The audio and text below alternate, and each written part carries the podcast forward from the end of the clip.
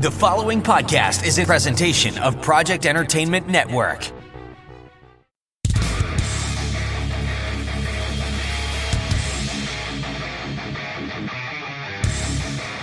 Don't be scared now, but it looks like you just wandered straight into U Mind country. That's U Mind, short for unaffiliated mind games, and you ain't never gonna be the same again.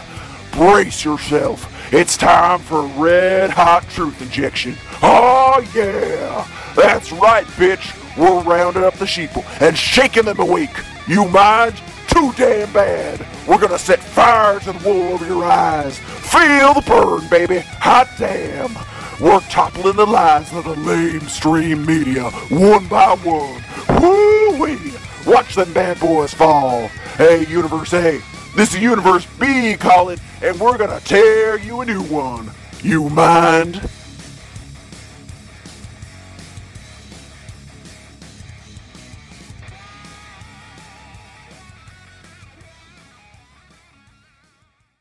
Okay, hey everybody. I am here with Jerome Wetzel of It's All Been Done, a multi-platform creative network that's based out of Ohio.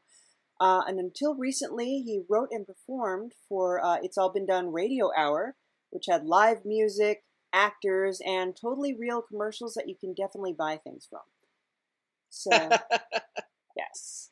Now, I was very sorry to hear about this. Now, you guys explain to me a little bit about what happened. Sure.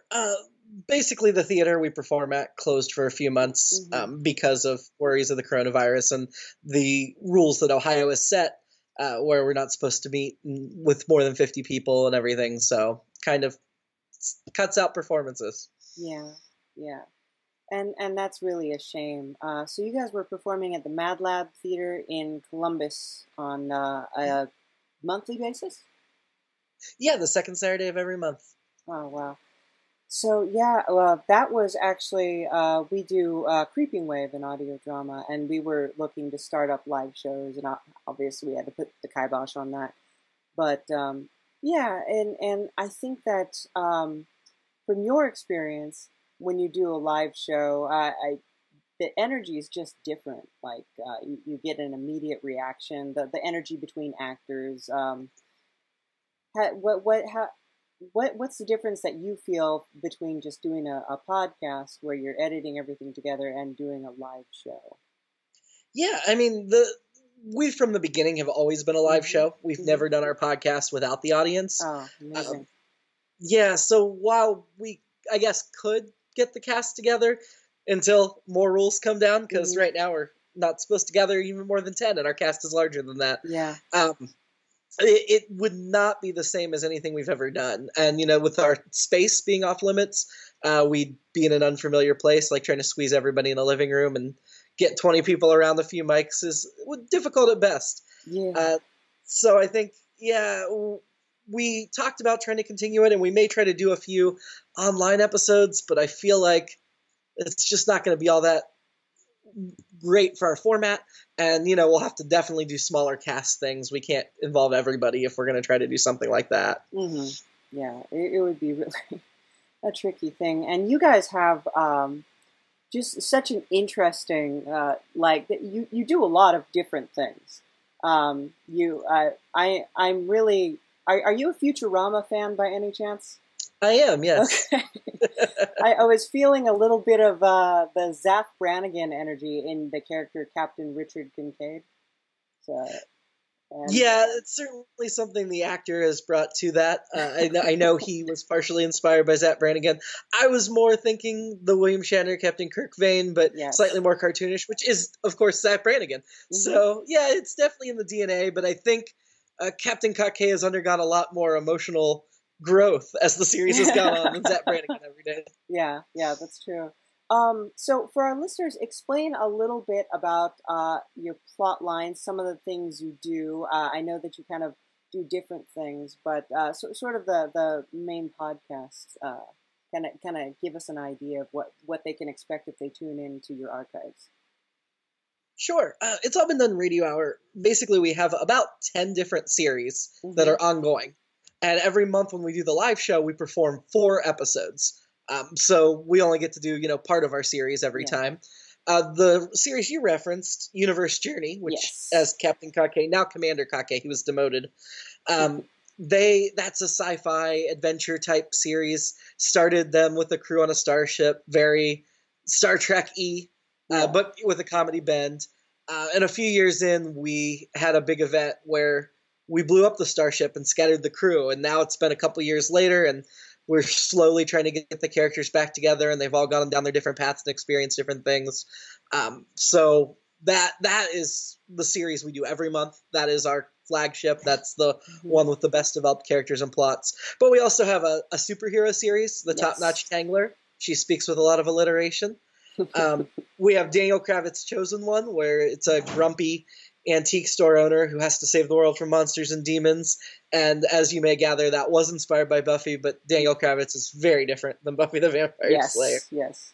We're in our third season of that series. We've got Morning Show, which is a more grounded, radio program within a program where they're doing news, but just to kind of take it out of the real world and make it a little more allegorical. So we weren't getting into current event political situations. Right. We have set a zombie disaster on the other side of the country from them. So they're not having zombies come into their lives, but influences the types of stories they're telling and the political climate they're in.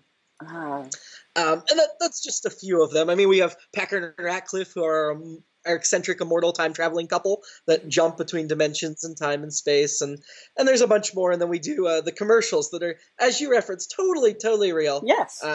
Obviously not, but they're little mini stories. And, some of them are just standalone comedy bits, and some of them have ongoing characters that have appeared 10, 12, 15 times to develop them further. So a lot going on in that, one show that we then split up and podcast out weekly for the last 5 years. Yeah. And which I think is just so amazing. And now, how did you guys come together as a theater troupe? So I kind of backed into that accidentally. I like to write. I'm a writer, I'm a television reviewer, and I've written a couple novels, and I was just thinking of what's a project I could do. I was a little discouraged because when you do a self-published novel on Amazon, it's not like you're going to get a lot of downloads, even if you're telling your friends and family.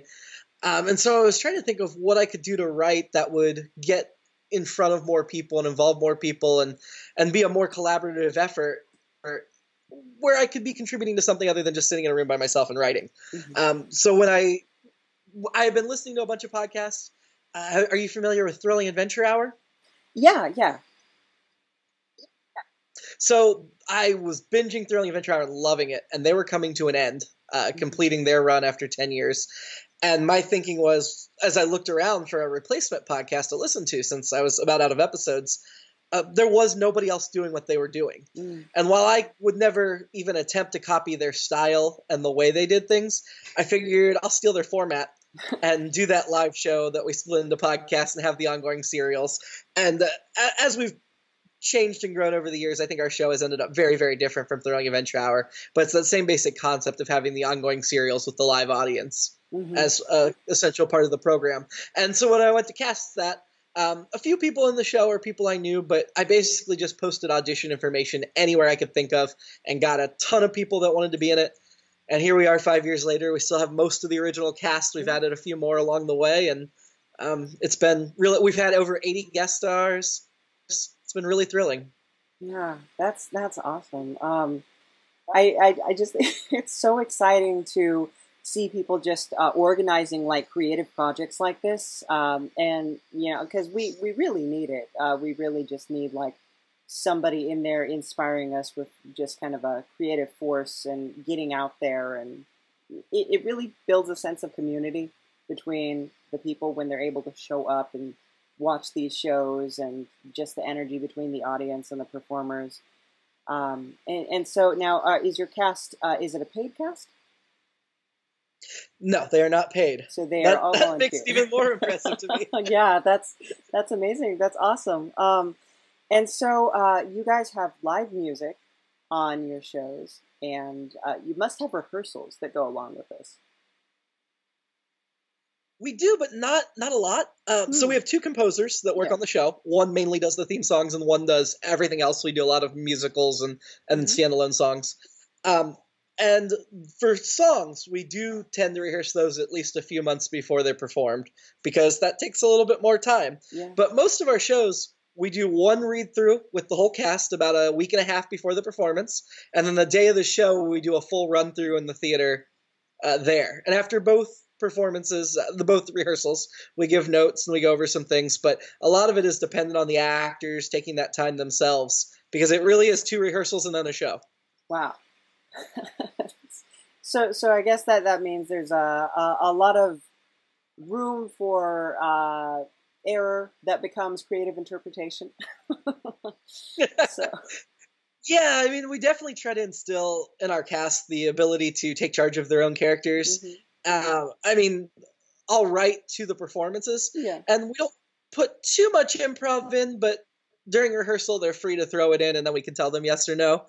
And some improv bits end up being our biggest laugh lines. And there's one actor in particular that has added many different elements to his characters just by throwing lines in here and there. And then I have to write to them because they're now canon. Wow. I definitely respect that. We've done a couple improv episodes. And for me, being the editor who has to come in later, it's always like a little bit like, oh my gosh. What are we going to do? But you guys don't really get to edit. You just, it's there, it's out in the open, and the performance you get is what goes up online, so, or out to the audience. We do edit the podcast. I wouldn't say we take things out generally, mm-hmm. and we tend to only grab, we record the final run-through as well in the theater on show day. And so if something really goes wrong, maybe there's a fire engine outside the alarms, messing with us, mm-hmm. we have that backup that we can pull some audio from there. Which we do occasionally. But yeah, there's very few things that we'll actually edit out. We might edit out awkward pauses. Sometimes the actors will do some physical things that play really well for the live audience, but it's going to sound awkward on the podcast if we don't take that kind of thing out. If an actor's stuttering over their line and we ask them to just stop and start again in the performance, we're going to take that out of the podcast. So there is some editing involved before you get to the podcast. Yeah. Very cool. Okay. I have to ask you about a couple different things that you do on your podcast, how they got started, because they're just one of the things that I think is so entertaining is Dirty Story Night. Were you a fanfic writer back in the day? Explain a little for our readers what Dirty Story Night entails. So. Sure. It's a competitive erotic fanfiction. Yes. Which, using that descriptor, there actually is a podcast out there called Competitive Erotic Fanfiction, and we were inspired by them as well. We borrow from a lot of creative people, but we figured Dirty Story Night, honestly, we didn't start it to be a public project that we were putting out. It was our cast after parties for It's All Been Done Radio Hour. We were just hanging out and having drinks and having fun together. And I said, hey, have you guys heard this podcast? And then they all wanted to write their own dirty stories. So we figured if we're going to go to that trouble, why not record it? And Dirty Story Night was born from a bunch of after parties, usually with alcohol involved, of people telling naughty tales. And we did that for a while. And then as our show grew, we started doing more in theater parties or in restaurant parties where we didn't have the opportunity and the space to record. So we actually haven't released on that feed in over a year. Even though it's still getting great downloads, mm-hmm. but we did recently do a brand new night and record some new stories, and we're organizing a second one before we start releasing again to make sure we have, a good chunk of stories to release. So there are some more Dirty Story Night episodes coming. Very cool. Yeah, there's so much that you guys offer with your show that I think people should definitely check it out. If you're a Star Trek fan, there's always the Star Trek rewatches, which is great. And one thing I have to ask you about after listening to Godman, which is in that, mm-hmm. yeah. Garry Marshall. When I first saw the Star Trek Original 30, there's the character Gary Mitchell. And for the life of me, I swore his name was Garry Marshall. Gary Mitchell is a character who becomes an omnipotent evil entity, that kind of thing. And was Captain Kirk's best friend. Was that taken from that at all, or is that just a coincidence? It was completely original. No. most episodes of Universe Journey are their own thing, but especially in the early days, we did do a few that were basically parodies on original Star Trek episodes, mm-hmm. and our pilot was one of them. Yes. God-Man was essentially Where No Man Has Gone Before, the original 1966 pilot that aired, with the Garry Marshall element thrown in, because I thought his name was similar enough and it was funny. And basically I pulled up Garry Marshall's IMDb page mm-hmm. and put in as many references to titles that he was involved in. I think there's something like 92 references to Garry Marshall projects in that 20-minute episode. Yeah. So every line Garry Marshall speaks is a Garry Marshall reference. It's a great episode. Well, the whole series is great, honestly. I'm very excited. I'm hoping that we Old Scratch and me, my boss, he just loves Michigan, and I hope I'm not offending you, because I know things between Michigan and Ohio are sensitive. I'm not a sports fan, so that's fine. Okay. There you go. He just loves Michigan, so he loves to go out there every year, and he drags me along for business reasons. We were hoping that we could maybe make a stopover to Columbus during our travels, which I guess pretty close. It's Columbus is about 6 hours in from where Michigan is, I think, but or less. I'm not sure, but yeah. And we were hoping that we could catch one of your live shows, because I just I was a theater geek when I was a kid. And I kind of crave it. And when you get older, it's harder to just, when you're a kid, you just sign up. You get in there and you're dancing around and singing. And when you're older, it's much harder, much more competitive. There's a lot more nepotism and stuff like that that you have to compete with. So I always kind of crave those kind of environments where you can watch those kind of shows and those serials and things like that. Yeah, and to what you're speaking of the nepotism in the groups, and certainly some local theater companies tend to cast the same actors mm-hmm. a lot. I think something that we do, and what I always wanted to do from the beginning, was having those guest stars in every show so that we can get more people in there. Like I said, we've had over 80 in less than 5 years. So we have a lot of people come in and play with us, and only a few of them are famous Hollywood types that we've pre-recorded and put on the podcast. We just had Janet Varney on last month. That was awesome. Yeah, that was a big deal for us. That's been our biggest get so far. But yeah, most of the guest stars are local Columbus actors, and there's such a range of talent. We could easily do another couple hundred guest stars with no problem, without repeating ourselves. That's really cool. I really love that. So it feels like you've definitely drawn inspiration from old-time radio serials. What are some of your favorites? To be honest, I really haven't listened to the old-timey stuff much, which is, that's probably why I couldn't get that old-timey feel. I mean, I didn't want to copy Thrilling Adventure Hour too much, but they really feel like an old-time mm-hmm. serial, the way the characters speak and everything. So our stories and characters are much more modern sensibility, because I don't have that experience. And I think a lot of our shows are influenced by the type of things that I watch. I'm a Star Trek fan. I'm a fan of The Walking Dead. I'm a fan of Buffy the Vampire Slayer. And while we definitely try to make our things different, a lot of those influences creep into what I'm writing and what our show is. I mean, Morning Show is just my attempt to do Sorkin, but I know I'll never, ever live up to Sorkin. So yeah, wow, it's very it's excellent stuff though, and there's so much creativity. And as you mentioned before, you yourself are a writer and you've written novels.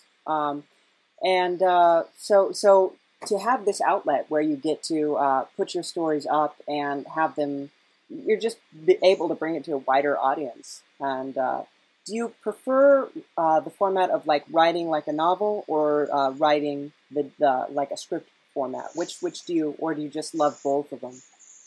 I was gonna say, I would have told you before I started the show that I would have preferred the novel, mm-hmm. but I really, really love writing this show. So I want to do both. In the last 5 years since we started this, the only novel I actually had time to write full-length novel is I did write a Universe Journey novel that's out as well that goes with the show. So Loves Lust Lost. Yeah. Which is a backstory but also kind of covers the first few episodes of the podcast as well, with some different perspectives and new things. We didn't just take the script and copy them over to novel format. Mm-hmm. But yeah, I really want to write a second novel that goes with Radio Hour. And I think at this point, other than the one novel series that I set aside to start doing this, I don't really have a desire to go beyond these characters and series, because there's just so much more to tell with what we're working on that if I have time to write novels now, it's probably going to be Radio Hour novels. Because I have a 3-year-old daughter and a full-time job as well as this stuff. Yeah. So I only have so much time to write. Yeah. Yeah. I felt so much kinship with that when I was looking over your written work, because what eventually became the U Mind, Creeping Wave Radio, and Lost Bread Comics actually started out as a novel series that I put together that I was trying to query out and could not get anybody to take it, because they're like, we don't know how to market this. It's not genre specific enough. And I was like, yeah. Sorry about that. I don't know why they have to pigeonhole everything. Those things that break the genres are some of the most interesting. I think so. And I think that that's what the internet and independent press and stuff like that has been so great for, is that instead of like curtailing your work down to one audience, that you're able to like find the audience who wants your work, and mm-hmm. then they tell everybody and spread the word and that kind of thing. What has your experience been with building your audience in that way? It's been, I'd say the growth's been pretty slow, but pretty steady over the years. Mm-hmm. I mean, we're certainly doing a lot more downloads than when we started, but I wouldn't say that there have been any huge spikes in our jump in listenership. It's just been a kind of, we're going to keep making it and people will eventually find us. I mean, we're not at the point yet where we can have a Patreon to really sustain us or anything. Right. We have some plans to release some scripts and some audio recordings and things to try to generate income, so maybe we can pay the cast someday. But at the moment, yeah, we make enough money to keep our to pay for our feeds and printer ink, and that's about as much as we're making right now. Yeah, yeah. So how have you and the cast been coping? Because I mean, there's probably just like a whole bunch of creative energy surging. Are you guys talking about what you're going to do with the characters, or yeah? Yeah, I mean, I'm always talking to the cast about what I want to do with the characters. In fact, a couple of years ago, we implemented story meetings a couple times a year that all the cast is invited to, and they can come and hear what I'm thinking and pitch their own ideas. And I try to have individual conversations with as many of the cast members as I can as well throughout the year to get their input, because, you know, obviously you're going to get many great ideas that you would have never thought of yourself if you're soliciting that feedback. And these people who have been playing the characters for years know them as well as you do, at least as well as you do. Sure. Yeah. So it's great to have them involved. A few of them have certainly suggested things we can do while we're on break. I know we're trying to put together an Instagram story performance that's just two cast members. I don't know much about that stuff, and I'm not a big social media person, and so I'm just kind of like, okay, we'll let you guys experiment and see what works. But yeah, it's been I don't know what all we'll do, and we probably won't do too much, because it's hard to still keep writing those scripts for the future months. I mean, we're going to make up April and May and June, yeah, as much as we can. And I think we're going to do 2 June shows, but our regular June show was canceled because, and quite reasonably, the theater that hosts us had to cancel all their programming in April and May. So they took our June date for making up their own programming.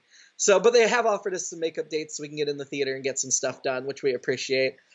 So yeah, it's just a matter of getting everybody's schedule available and hoping they have a steady enough connection. You mentioned our Star Trek Rewatch podcast.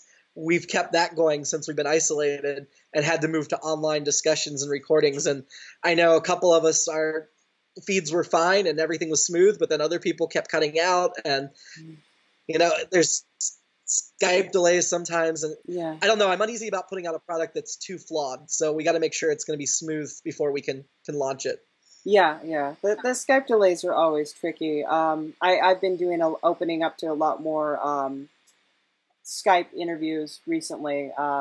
We're trying to do live interviews because just the audio quality was better, and we originally did Skype. We did the very first season of Creeping Wave Radio. We did like group Skypes which was miserable to edit because inevitably people just like go on a conversation. So I'm like, okay, well, 3 hours in, I know that they're going to start doing their lines. So, or people like messing around with the lines and you're like, please don't do that. Please read the line. But it was crazy. So, but now we're kind of going back with the interviews and, yeah, Skype delays and stuff like that are troublesome, but it's worth it to get to connect with other people who have the same kind of creative energy and the same drives that you do. And I'm very excited to get to talk to you and to sort of explore your process. Now, I want to ask you, as a writer and someone who's a podcaster, what is your schedule like? Because that's always what I struggle with. Like how you run so many shows and you have such an all-encompassing kind of, how do you plan that out? It's not easy. I mean, the last job I had, I was able to get some work done before I had my daughter too. I was able to get some work done in the morning and I was able to get some work done in the evening if I already had leftovers ready for dinner. So it was a lot of before and after work and then picking up the slack on the weekends. Right now, I started a new job a couple months ago that makes weekday work almost impossible because it's longer hours and everything. So right now it's mainly weekends. I'm putting in 16 hours on the weekends, working, and then I'll do a couple evenings a week. But, sometimes I'm just too exhausted to get that much done during the week. So. Oh, yeah. Right now, I'd say this. I'm still figuring out what this new job, what the new schedule looks like. That's cool though. It's and are you? What are your plans for when the floodgates open up again and everybody is just hungry for like social interaction and watching live productions? Are you afraid of like the rabid fans that will be attacking the stage or? That would be, I would love to have that problem. Please all come to the show. Yeah. We did do a show only a week ago in March here. And by then, almost all of the local theater had shut down. Mm-hmm. So we had some people show up that were just like, thank you. Thank God there's something still going on. And, within days after that performance, everything else shut down. So we were one of the last ones standing, which was cool. And to get to hear that feedback of, my life is theater and we need theater. What I worry about, honestly, with our June shows is so many things over the last couple of months are getting put off that it's all going to be packed into June and nobody's going to come to our thing because there's so many other things going on. But we'll see. Yeah. I mean, we've got, like I said, I think we're going to do 2 of our monthly shows in June. And I think we also will probably return to the Columbus Arts Festival, assuming that happens. So we'll have 3 performances in June, which is a lot to get through. So I'm more just like, how can we prepare and be ready for that? Before that happens. Thankfully, with It's All Been Done Radio, the podcast feed, we did 6 months of shows before we released anything on the podcast, and I did that on purpose so we'd have a backlog. Right. And we did so many extra performances the first few years to try to get ourselves out there that we're now a year ahead. Oh. And we're not going to get any more ahead because I want to keep things seasonal, so our Christmas stories happen at Christmas and everything. But the Radio Hour podcast is unaffected. It's going to continue completely unchanged. I'll just have to figure out what those podcast releases look like a year from now when we're trying to mismatch a bunch of things in together. Oh. Yeah, well, I'm looking forward to it. It's just so much fun to be able to talk to people who are bringing their writing to the public, making it something like real and living by bringing these other actors in, by bringing music in and stuff like that. Now, just in your regular life, how are you and your family holding up? I guess your daughter is probably out of school right now. Well, yeah, because she's not quite 3 yet. She hasn't actually started school. Oh, okay. So you're yeah, we have been splitting her childcare between 2 different sitters, and one of them has stopped watching her, but the other one picked up the extra days. So right now we still have a babysitter, and we're hoping that holds out because my wife and I are both still working full time, but at home. So if we've got to watch a 3-year-old and work full time, that's going to get really dicey, and I don't know when I'll have time for radio hour stuff because, you got to take care of the kid and get your paying work done first. But we're hoping our sitter holds out for a while. It's a good thing that they make 3-year-olds so cute or else. Oh, I mean, she's awesome. She guest starred when she was a baby, Aww. Just babbling on stage. And now she's a little bit older and she loves that to say, oh, my daddy wrote that song or whatever. And she makes up her own songs, and she's asked if she can guest star again, which we're not going to do right now, but when she's a little bit older, you know. Yeah. Yeah. Reading level maybe, or yes. Yeah. That's at this point, I think she's got to be able to read a script before we could put her back in the show. Mm-hmm. Mm-hmm. So I guess she gets to listen firsthand while you're like sitting at the piano and just like, or however you do it, your process. What is your process for writing your songs? So I tend to write the lyrics first without any melody. Mm. And then with the theme song composer, I will sing the lyrics to him on a recording, and then he'll go back and arrange and compose it, which is a lot more work than it might sound like initially, because I can't hold a tune or sing on key at all. So he gets really frustrated because he has perfect pitch, and he has to go through and deal with that and try to make a melody out of it. But he's known me since kindergarten, so he puts up with it. Oh. The other woman that does all our musicals, I don't give her any guidance on the melodies other than maybe like, this is the tone or the genre, or maybe these three songs I'm pulling inspiration from, so listen to them. But rarely does she have a melody that is anything like I was thinking when I wrote the lyrics. And then we'll adjust the lyrics based on her melody. But yeah, I write the lyrics basically isolated first and then pass it on and let the musician set it to music. Wow, very nice. So we've only just experimented last season. Last season was our short season with bringing in people doing score. And it was a lot of fun, but it is very nerve-wracking. Because you're waiting to see, like, okay, is this going to work? Yeah, and that kind of, but all of them worked out really well, and we were very lucky in San Diego. There's a lot of very talented musicians who were really happy to come in and play with us. So, and it sounds like you guys have a lot of people who, and that's really what it is people who just want to play, just want to have fun, and enjoy that kind of an environment. So, but mm-hmm. Yeah. Nice. So, any big plans for the future? Any storylines that you can tease us with? Sure. I mean, our 5th anniversary show is coming up in July, mm-hmm. and our superhero series, the Top-Notch Tangler, has gotten the shaft every anniversary. It has only been in one anniversary show, and it wasn't that big a deal for them. And so we are devoting our whole 5th anniversary special to the Top-Notch Tangler. All of her villains from the last 5 years are teaming up, and she's going to have to take them all on at once. Oh, man. And so it's going to be a big 80-minute show of we're excited. We're going to bring back some of our superheroes that we've seen as well. She's got a few superhero friends. And just put them all together in one gigantic clash. Yeah, it should be fun. Universe Journey, we've got, we're in the middle of our Echo Dimension. That's kind of our Mirror Universe type storyline where there's a wormhole that they can go back and forth, and they've been invaded once, but we know there's a big war coming. So it's just kind of preparing for war and getting our characters to where they are. And then Daniel Kravitz's Chosen One this year, we're wrapping up Volume 3, which has been...